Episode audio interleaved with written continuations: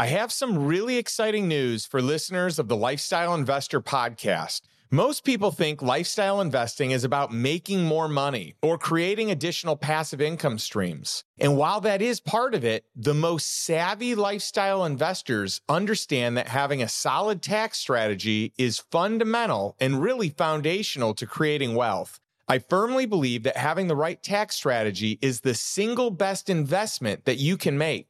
I know tax strategy isn't the sexiest topic, but once you understand a few key elements to the IRS playbook, the compounding benefit you receive year after year is enormously significant. In fact, we have members inside the Lifestyle Investor Mastermind who have used these strategies and have saved hundreds of thousands of dollars, and in some cases, millions of dollars. This is not a nice to have if you're interested in growing your wealth. This is a must. In our brand new tax strategy masterclass, I have hand selected and shared the details of the 28 most valuable strategies to help you increase your tax savings this year and for years to come. Plus, if you want to hire a top tier tax strategist, it can easily set you back tens of thousands of dollars, if not more. And you want to make sure that you have the best, most accurate information to ensure that you're hiring the right person for you. That's why we included a whole section with advice, resources, and multiple interviews with my personal tax specialists to help you build a bulletproof tax team, but for a fraction of the cost. The entire tax strategy masterclass was designed for people like you who want to keep more of their hard earned money without having to sift through the complicated tax code. If you're interested, head over to lifestyleinvestor.com forward slash tax to learn more about the course or set up a free consultation call with our team at lifestyleinvestor.com forward slash consultation. Again, that's lifestyleinvestor.com forward slash tax. Well, the good thing when you're young is that you don't know any better. And I didn't know any better. That's kind of a wrestler I was too is I might not have been the strongest and fastest, but there was nobody who was going to outwork me. Welcome to the Lifestyle Investor Podcast. Imagine being able to earn passive income, build long term wealth, while gaining total freedom from your business or job. That's what lifestyle investing is all about. I'm your host, Justin Donald, and in less than two years, my investments drove enough passive income for both my wife and me to quit our jobs. And now I want to show you how to do the same. I want to teach you how to create wealth without creating a job. You'll learn the exact same investment strategies I used to multiply my net worth to over eight figures all before the age of 40. If you want to learn all about low risk cash flow investing, achieve financial freedom, and live the life you truly desire, this podcast is going to show you exactly how to do it. You don't have to come from money to build wealth. If you can find a good deal, the money will follow. What you do need is a strong work ethic, solid relationships, and a willingness to put yourself out there. Today, I'm speaking with Ken McElroy, who went from a broke college student managing an apartment building to becoming a business mogul who has transacted over a billion dollars in real estate. Ken was by no means an overnight success. In fact, he spent eight years managing properties before he would own any of his own. But his determination to learn and ability to surround himself with the right people eventually paid off. Ken has gone on to experience great success in the world of real estate. Not only is he a best selling author and internationally recognized speaker, but he's the real estate advisor to Robert Kiyosaki of the Rich Dad Company. In this episode, Ken talks about his unbelievable journey and his steps to go from property manager to property owner. You'll learn why not having enough money is a limiting belief that's holding you back why relationships are the key to success, and how to take advantage of life's unexpected opportunities so you can live the life of your dreams. One more thing before we get to today's interview. Ken has a special gift for Lifestyle Investor podcast listeners. He's giving away his ebook, 21 Keys to Real Estate Success, which outlines the top things Ken wishes he would have known before he got started on his real estate investing journey. To get access to this gift, visit justindonald.com forward slash 61. Thanks for listening. And without further delay, my conversation with Ken McElroy.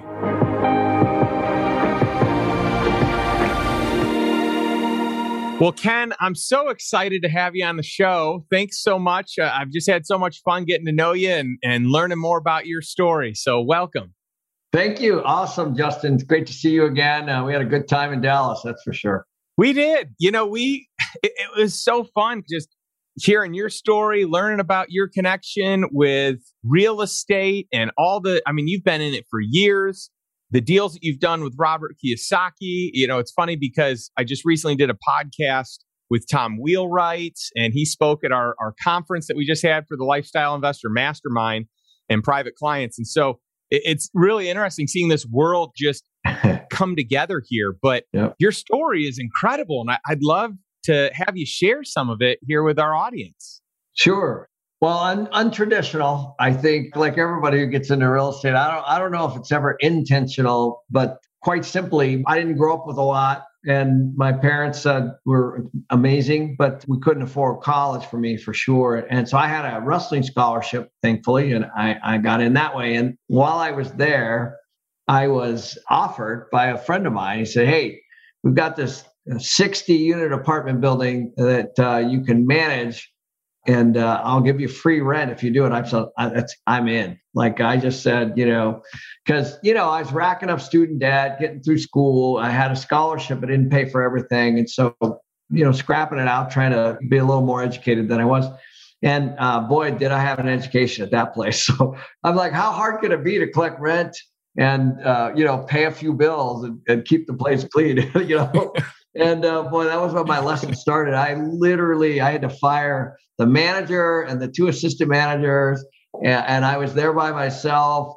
I didn't know what I was doing, and but thankfully, property management was my ticket for my next eight eight years. I, I ended up being in property management, and I learned so much. But what I learned is I was creating all this value for other people. And one day I was like, you know, like I'm on the wrong side of the desk here. You know, I'm, I'm the guy that gets the call and says, Hey, here's a property. Would you clean it up and fix it up? And and I'm grateful. I, I don't even know exactly, somewhere between 20 and 30,000 units up and down the Western United States. And, and so starting from Seattle area all the way down into California and Oregon.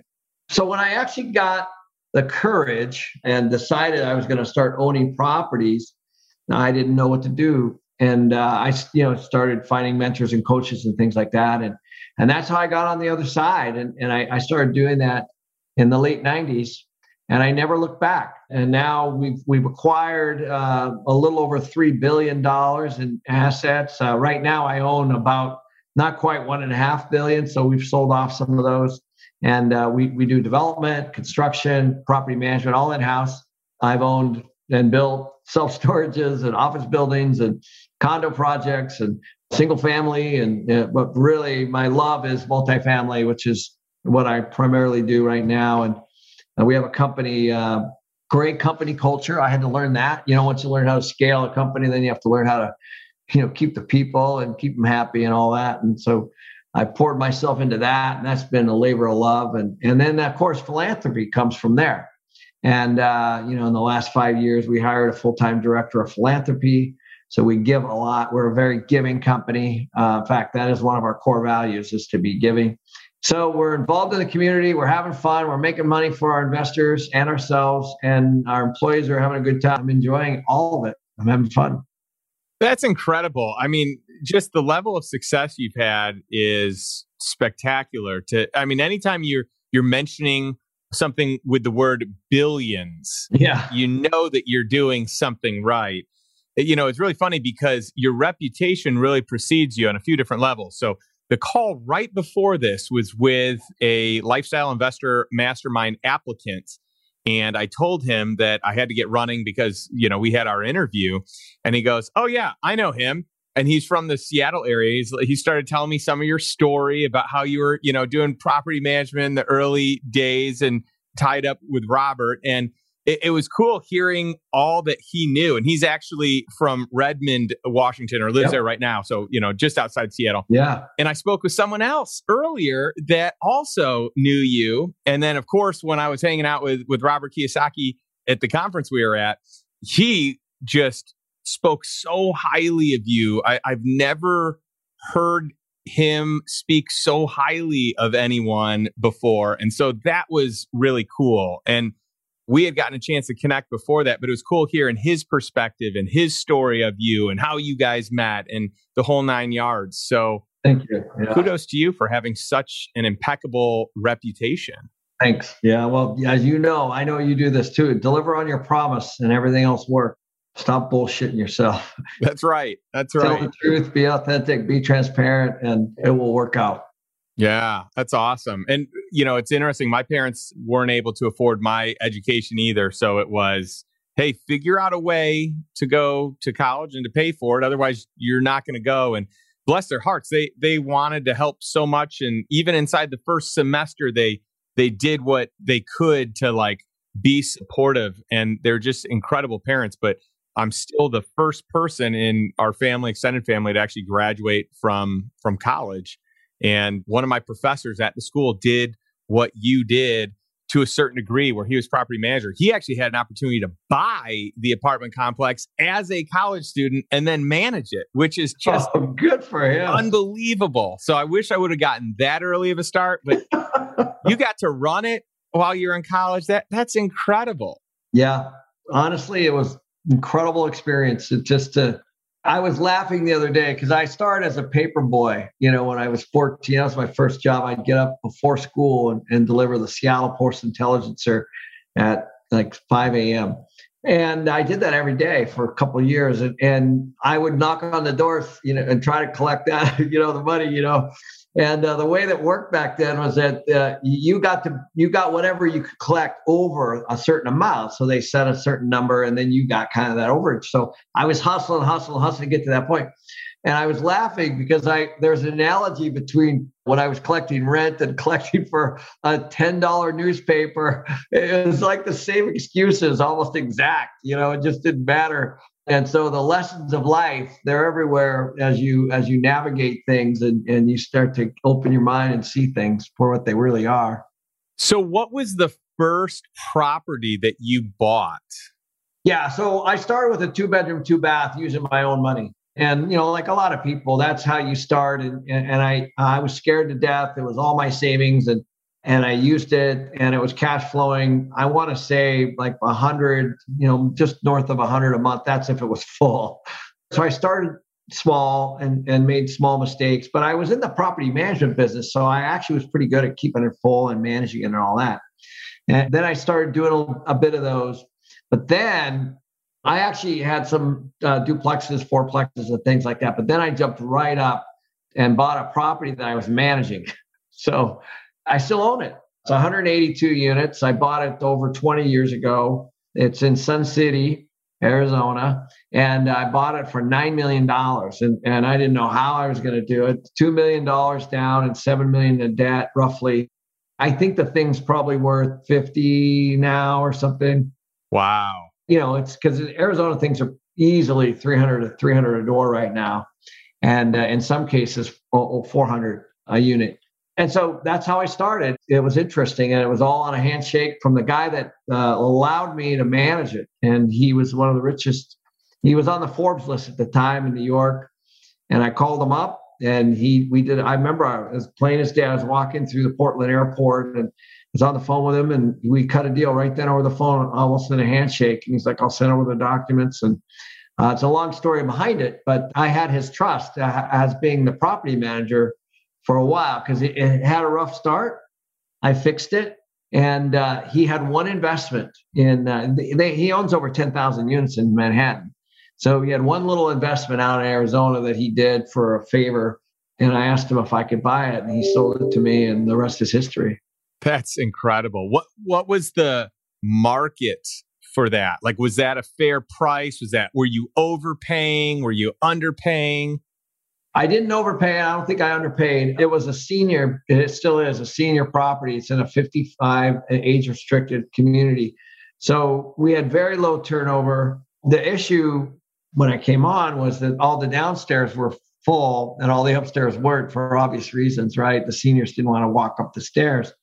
So what I did was I made the downstairs more expensive and that which drove the upstairs, you know, and again, just from being in property management, you know, you don't discount the upstairs, you raise the first floor. And there's a bunch of other things that we did, but we ended up filling it up. And but we used a um, you know arm's length. Uh, must, his name was Leonard Litwin. He's very bright, very smart, way smarter than me. In, in a lot of ways, I would ask him questions. Just as you know, in a lot of ways, he was probably my first real estate mentor. But uh, I didn't get a lot of FaceTime with him because he was so busy. But I, when I did, I coveted it, and it was a fair deal. It wasn't wasn't a deep discount at all.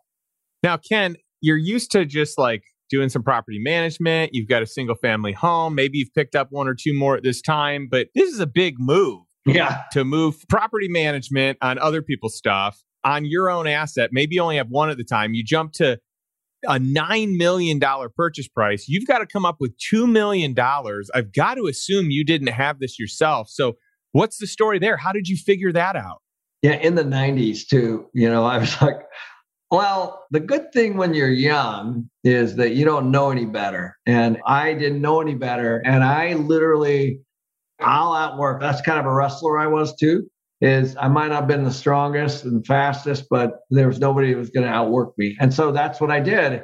And started knocking on doors, calling. You know, back then we didn't have the internet and trying to figure out people that had money.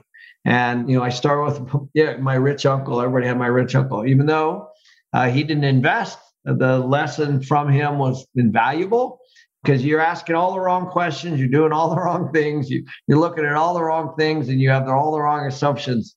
And you think you do, but you don't. And, and so when people like Mr. Litwin or my uncle can come in and say, hey, these are things that you should be looking at, then you slowly change your pitch, you slowly change your business plan. And I end up raising money through my attorney at the time and his buddies. Uh, and uh, he was a real estate attorney. He's still my attorney, by the way, and you know, incredible friend. And he turned me on to his buddies. And you know, as you know, the power of the math. Like once they saw the deal and they start to see the return.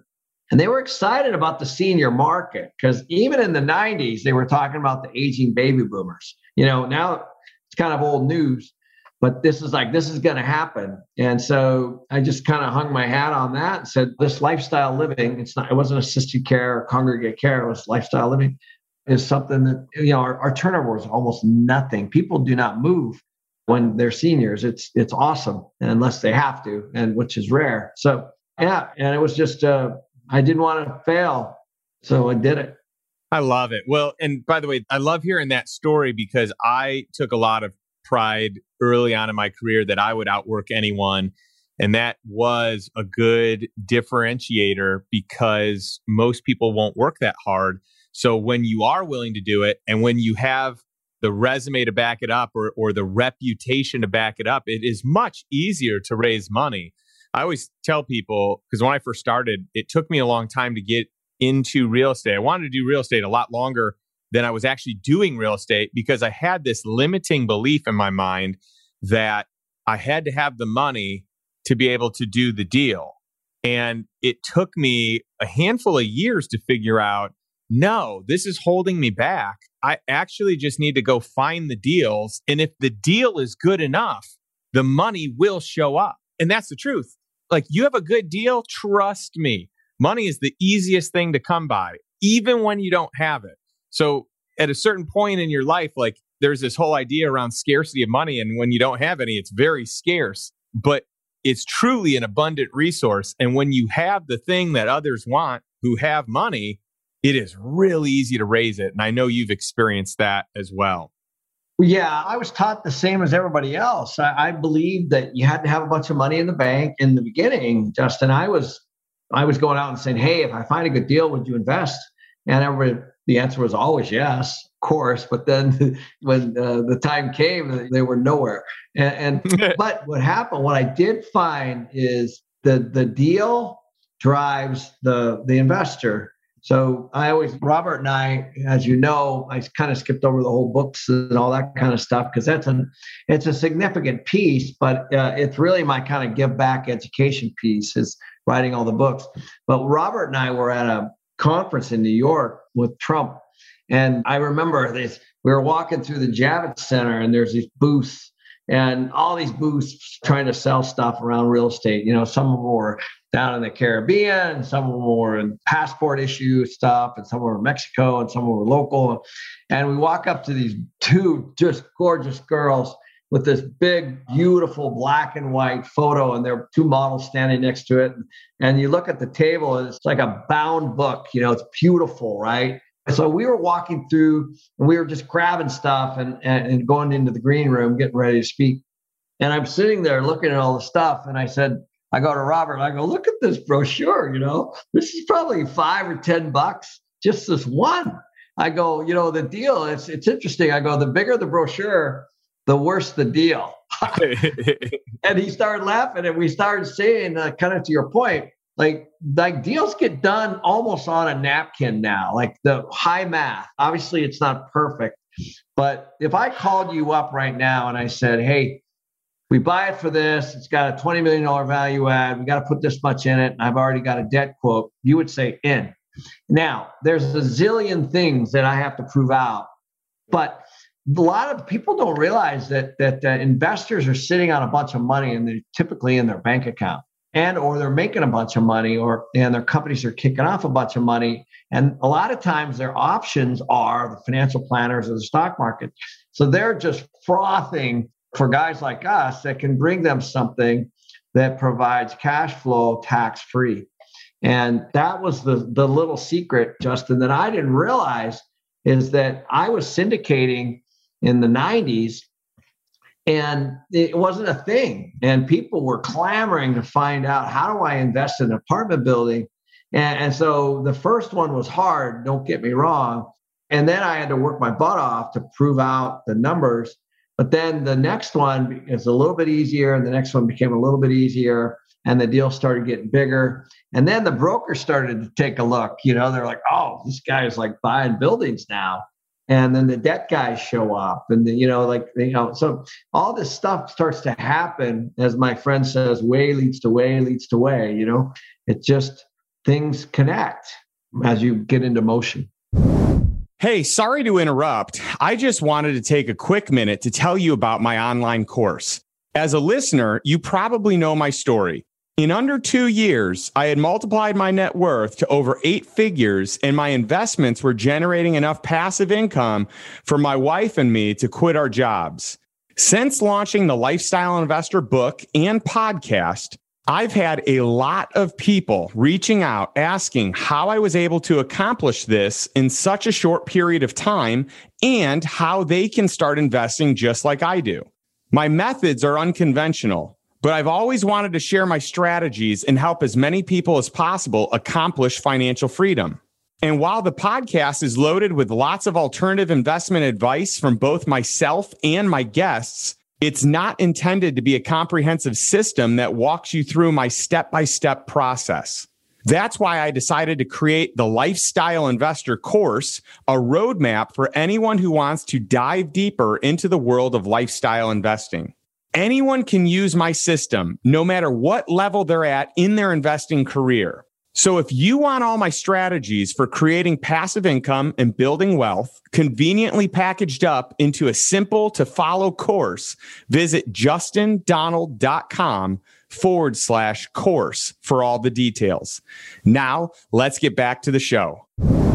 Oh, I love it. Yeah. And so much of what you're saying is just spot on, especially with like the deal terms. And if, I mean, you hear the right deal and you're in, it doesn't take much. Like you can make a commitment in seconds.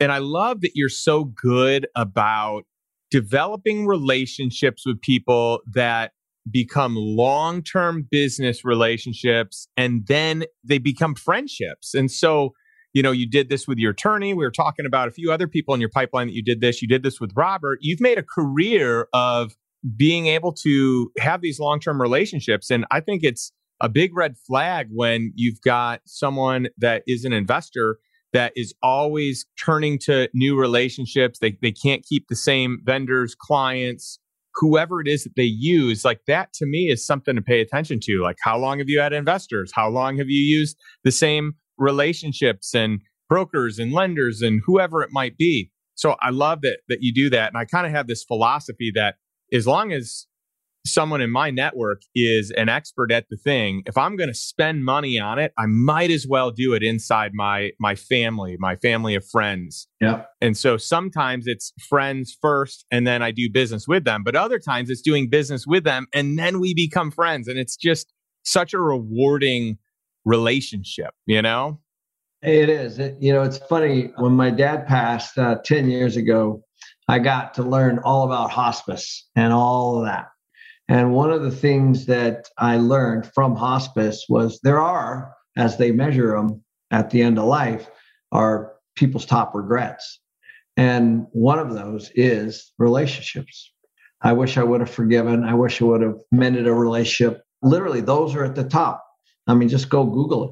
And so, obviously, when something like that happens, you have to evaluate things. You have to evaluate your relationships with your people, and you just never know when that is. And so, for me, I was already headed down that track, but then it just solidified all of it. And so, I'm relationship first, and business is actually pretty low on the on the category for me.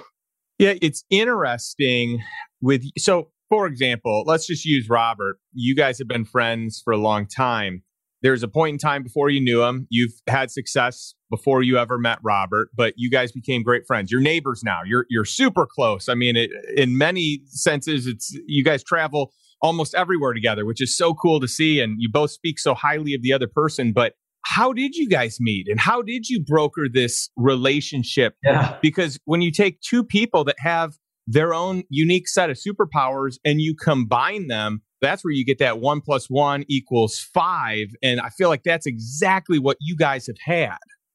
Yeah, thank you. Well, so what happened was uh, obviously, uh, we talked about my first building, and then I bought another one, and, and I have a partner too, Ross McCallister, who's we merged our companies as well, and uh, that made us stronger. He's a general contractor, and he's uh, a little bit older than me, and, and and has a little more experience too. So the two of us together uh, we're still together, and uh, he's an incredible friend. And so what happened was, what does happen, as you know, is all of a sudden you're like, okay, this is working. Our investors are happy. We're making money. Let's try to scale it. And so that happened. And then I, I joined EO. It used to be called YEO at the time, and uh, which is Entrepreneurs Organization. And in my EO chapter, there was a guy that knew Robert, and I was raising capital.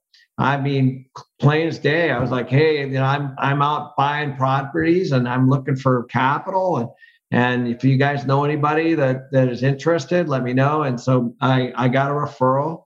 I called Robert and I met him and Kim at the uh, Phoenix Country Club because they were living in Phoenix at the time and they had a home in Hawaii.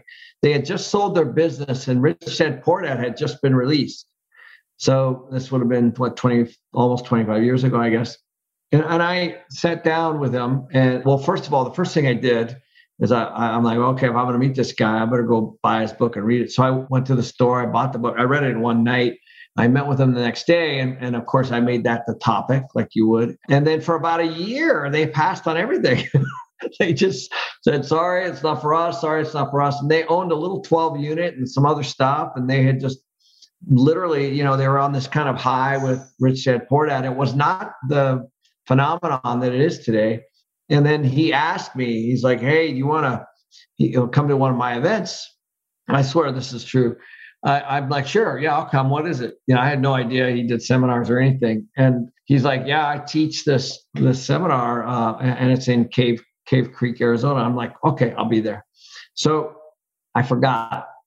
so, oh. so on Sunday morning, I woke up I was supposed to be there Friday or Saturday. I completely forgot. Sunday morning, I woke up. I'm like, oh my gosh, I completely blew off Robert. And uh, so I had flip flops on, shorts, and a t shirt. I jumped in my car and I drove up. I'm like, oh my God, I, got, I need to go up at least apologize. So I walk in, and there's like 400 people in the room. And it's a full seminar, you know, there's all this stuff going on on the walls and there's stages and And he's he sees me come in. He's like, Kenny, come on up to the room. He doesn't care that I didn't wasn't there the first two days. And they have obviously enough going on. So I go up on stage. First time I've been on stage. And he's like, tell him what you do. And he walked off. I'm like, oh my gosh. And it was right before lunch. And I remember Kim came up to handle me a little bit because I was just like, what am I doing here? And, and I was completely not dressed very well either. So uh, everybody's all, you know, in sport coats and, you know, I'm in t shirt and shorts. And then uh, she's like, you're going to get swamped because all I did was talk about what I was working on. And then that's when I realized that there's all these people out there trying to learn. I had no idea. I'd never been to anything like this. And so uh, I said, this is kind of cool. You know, there's all these people wanting all this information. And all of a sudden, I had some more investors. So I was like, oh, this is pretty good. And so I'm like, maybe I should do a little bit more of this. He's like, I'd like you to write a book for, you know, based on what you've done. I'm like, well, I have no idea how to write a book. So then I found somebody to help me do that and mumbled through that. And that's how the ABCs of real estate investing came out and then that opened more doors as you know you know to radio shows and like you have your book right and so you know those kinds of things they open doors and and get you in spots that maybe you wouldn't be at and uh, from a speaking standpoint or on a radio or whatever now they're all podcasts and things like that but so that's how it started and then i i started traveling with them because i wanted to learn how to speak better I wanted to learn how to articulate from stage and, and I wanted to see the world. And so we went all over the world together. I've now written six books, I think. Uh, but we've been to Russia, Asia, Australia multiple times, Europe, all over Europe, all over the US, Canada, Mexico, Spain, you name it, Bolivia. Like, so I just go when I can uh, around my family. I put my family first, and so uh, and I would bring them on a lot of those trips. So I brought them to a bunch of those places as my kids were growing up, and just kind of made it a family affair. And and you know, it was a just the whole thing was just awesome. And at the same time, running my business, growing the company, buying assets, and obviously did very well by Robert and Kim, and grateful that they had the confidence in in our company. That's such a fun story. And it's so great being able to do life with people and to get past the surface level stuff where you can really live and travel and break bread and just experience the the depth of what a true relationship with time spent means. And for what it's worth, I loved your book. Your book, The ABCs of Buying Rental Property, was the third book I read in the Rich Dad Poor Dad series. I've read every book, but it was the first book I ever read on real estate. And so I remember I read Rich Dad Poor Dad, and I was like, this is incredible. Holy cow. How did I not know about this? What a mindset shift. And then when I read Cash Flow Quadrant, I was like, just totally blown away. yeah. I was like, how did I have another level of mindset shift? And then I yeah. read your book and I was like, man, I got to get in the game. And at that point in time, I was in Chicago and I kept on walking by. I lived in Lincoln Park and I would walk by these three flats and four flats and I just wanted to buy one so bad. And so reading your book, I was like, man, this is possible. I can do this. I need to start making moves towards it versus just laying in this limiting belief space where I think I have to have the money. So I just wanted to share that with you. And uh, it was really neat when we got a chance to meet. Yep. Because when we officially met, I hadn't even connected the dots yet. When you said, oh, yeah, you know, that I was that guy that wrote it, I was like, oh, yeah. You hold a special place in my heart. That's awesome, Ken. Thank you. I appreciate it. I, I tell you what, that's uh, my partner just laughs. He's like, that is the book that just keeps on giving. You know, it's it's been it's been wonderful. I'm actually revising it right now because it's a bit dated, uh, just on some rents and things like that, as you would imagine from, from over the years. So uh, I'm coming out with a new revised version next year. But that book has been great, tried and true. It's a, a true story about buying a, an eight unit building and how to do it. It was uh, it was fun to write. That's so great it's interesting because you talk about how, and I remember when we first met, you're like, yeah, Robert had me on stage. I didn't even know I was going to talk. And he's like, all right, just talk. And uh, you're like, oh, I was, I kind of wasn't prepared for it, but it was my first speaking engagement. But then you went on to do a lot of speaking with him and then also with one of my other favorites, Tony Robbins. So yeah. I learned that you not only spoke on stage with him, uh, and I believe it was at Wealth Mastery, but I think you were the youngest speaker Tony had ever had. Is that right? Oh, yeah. Yeah. Again, like Justin, you just got to like put yourself out there and you just got to, you got to put things in motion. And listen, I, I grew up like you, very humbly and thinking that this is where I was going to be for the rest of my life. And I just continue to work hard. And what happens is people recognize as you put stuff out there, you put books out there, you put podcasts out there, you and all of a sudden one day Tony called and and Robert and Tony have history too, which I didn't know. Uh, you know, a good, good history of, of studying together years ago, and, and and the the industry is very very interesting, and and it's a lot more collaborative than people might think. And I, of course, because I make a lot of money on my real estate, I don't even know why I'm speaking. I'm not. I'm not getting paid. I'm like trying to educate, you know, and, and, I'm actually trying to figure that all out too. But at the same token, in the beginning, I was trying to hone my own speaking and try to figure that out and deliver good messaging and all that kind of stuff. And, and so I'm like, you know, trial by fire, I guess, and then and then eventually kind of turn that into the more of a learning platform like yourself, and put some real effort behind it and some people behind it and put some wind behind it and so it's been a heck of a fun journey, honestly, and, and just speaking with all these different folks over the years. It's so neat to just see how these worlds collide and who knows who. And I mean, one conversation, one relationship, and the trajectory of change for the direction of your life, like the, the gravity of that one intersection is just mind boggling. But I also love really what you've done on the charitable side. I know you talked about it a little bit, and I'd love to give you a chance to share because one of the things for me that's so important with my book, with the lifestyle investor, I really wanted to not only educate people on how to be financially free, to create financial freedom. So it's a, you know, th- there's opportunities to impact mindset where people can can take not only that but shift the behavior and have the the tangible practical application to be able to do it. But moreover than that there are so many people that don't even have basic human rights and, and human freedoms. And so i wanted the money of the book the profits to go towards charitable organizations. And so all the profits of lifestyle investor have gone to an organization i love shining the light on love justice international because they are stopping human trafficking in 17 countries around the world. In fact, they're they're opening nine more locations and they're just doing incredible work. They rescued over 500 kids last month. It's really an incredible thing that they're doing and I just, you know, it gives me so much joy to see the impact that this focus energy and really just the book itself has been able to create and I know you're doing the same thing with your organization. And I know you started a nonprofit and you have raised over a million dollars for your nonprofit or the nonprofits you've been part of over the last decade. I'd love to hear more about that. Yeah. Well, I think what happened in the beginning, you know, I was a check writer like a lot of people, and I did it for tax reasons, and it wasn't really meaningful.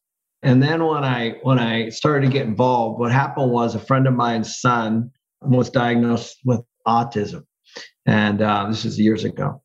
And uh, before autism, this was back in the day when it really didn't have a lot of notoriety.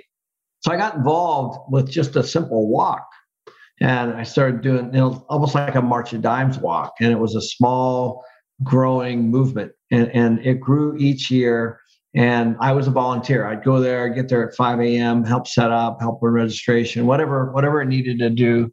I'd bring my kids and all that kind of stuff. And I realized when you see the faces of the folks and, and the stories and you start to, you know, really connect with people, I realized that I needed to get more involved in things. And so that's when I started to be more intentional. And so that started from a physical standpoint. And then, then my friend who he started California Closets and he was one of the founders at EO. He uh, called and said, "Listen, I've got only a year to live," and he got diagnosed with cancer. And so I'm like, "Well, okay. So then I really got involved. And I said, okay, I'm going to take this over. And I became the chairman of the walk for, for two years while he was recovering. And then I really got immersed into it. And my whole company got immersed into it. And what that turned into was a full time director of philanthropy. And in, in addition to that, my partner, Ross, he had some things happen in his family around cystic fibrosis.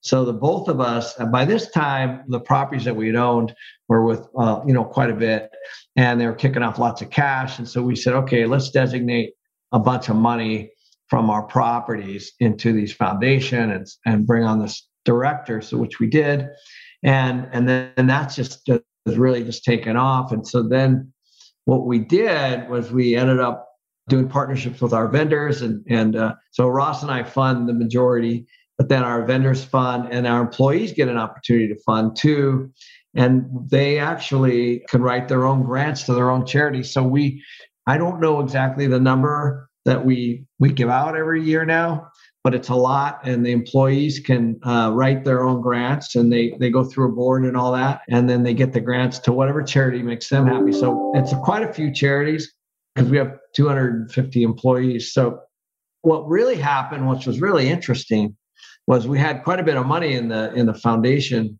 and then the pandemic hit, and we didn't lay anybody off, of course, but some of the our employees families had been severely impacted. Like maybe their husband or their wife had lost a job or parents or whatever. So we gave out, um, gosh, we were giving out five and ten thousand dollar grants to families during that out of our foundation to our own people. So that kind of got us through that period of time. And so the charity thing has been really significant for us. It is one of our core values. We have five core values, and one of them is be giving. If you look at our website, it's to invest, to live, to play, to give. That is what you'll see. And, you know, it's always primary uh, issue in our firm, as you would imagine, and not by any kind of design, that attracts a different kind of employee. And so we found that by having that, just by doing something that Ross and I wanted to do, our culture got better, stronger, deeper, and tighter. And we started attracting very, very, very good people because they wanted to be part of something bigger than just making money. Ken, that is incredible. And I love that you were able to use your foundation to support your own team and staff in a time of, of need and of crisis. That is so cool. It reminds me when I was younger, I didn't have a lot of mentors in investing or entrepreneurship or anything like that. I, I didn't know anyone when I was young that was a business owner or that invested as a profession. And so I remember that my mentors were authors. It was you, it was Robert, it was Tom Wheelwright, it was, you know, just a number of different people, Stephen Covey, and I mean, just you name it, Napoleon Hill. I mean, th- these are people that had a huge impact, whether they know it or not. Tony Robbins. And so the interesting thing is when I finally started meeting successful people, and I would say, hey, how can I meet more people like you? Like, where would I hang out with them? The common theme was that I should get involved in philanthropies. And when I was young, I was like, I don't want to do that. I wasn't asking to like go give time somewhere or go donate somewhere. I want to know like where are the people that are doing the thing that I want to do. And it's funny because over time I kept getting the same answer and finally uh, it clicked for me and that was oh, the people that have figured it all out and are really successful in life and are so successful that they don't need to work, they're spending their time at these charities. They're donating their time, donating their resources. They're starting them themselves. They're sitting on the boards of them. And I'm glad in many respects that I didn't figure that out, that I was a little too hard headed because it would have been for the wrong reasons. And so now, you know, I, I love it because I've come full circle. I understand this and I love spending time there and time as far as treasures, right? Your your time, your treasures in these spaces for the right reasons. And it's amazing the fun synergies and connections you can have with other like minded philanthropists that value this in their life and in their business. Yeah, it's true. And I'll tell you, it really, you want some purpose. And every time you want to maybe feel a little bit about bad about yourself or or feel down, all you got to do is go back to some of those moments. I know, like, well, I climbed Kilimanjaro twice with my kids. Uh, well, each kid I brought up, we summited. And uh, part of that trip is working in an orphanage for the blind in Africa.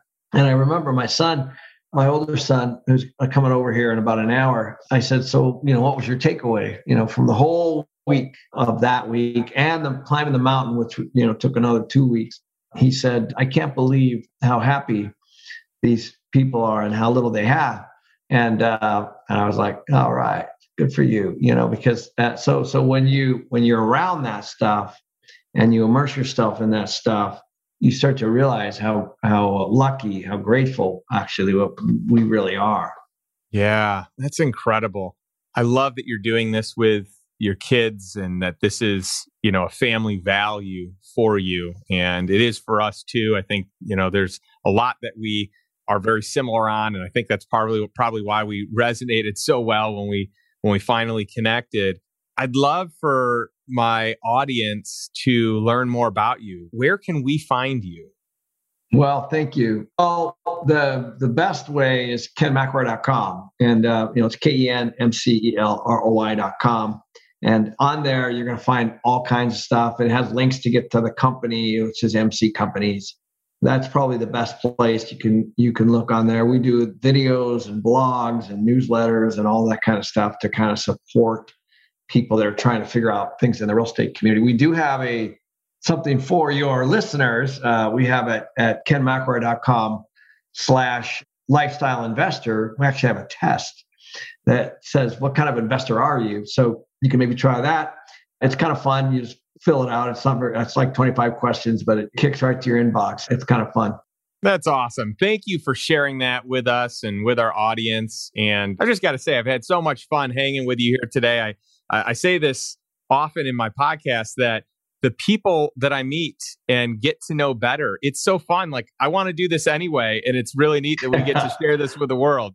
No, it's so true, Justin. I appreciate your time and being on your channel. And I know uh, we're going to get you on mine. And as you know, the world is made up of reciprocity.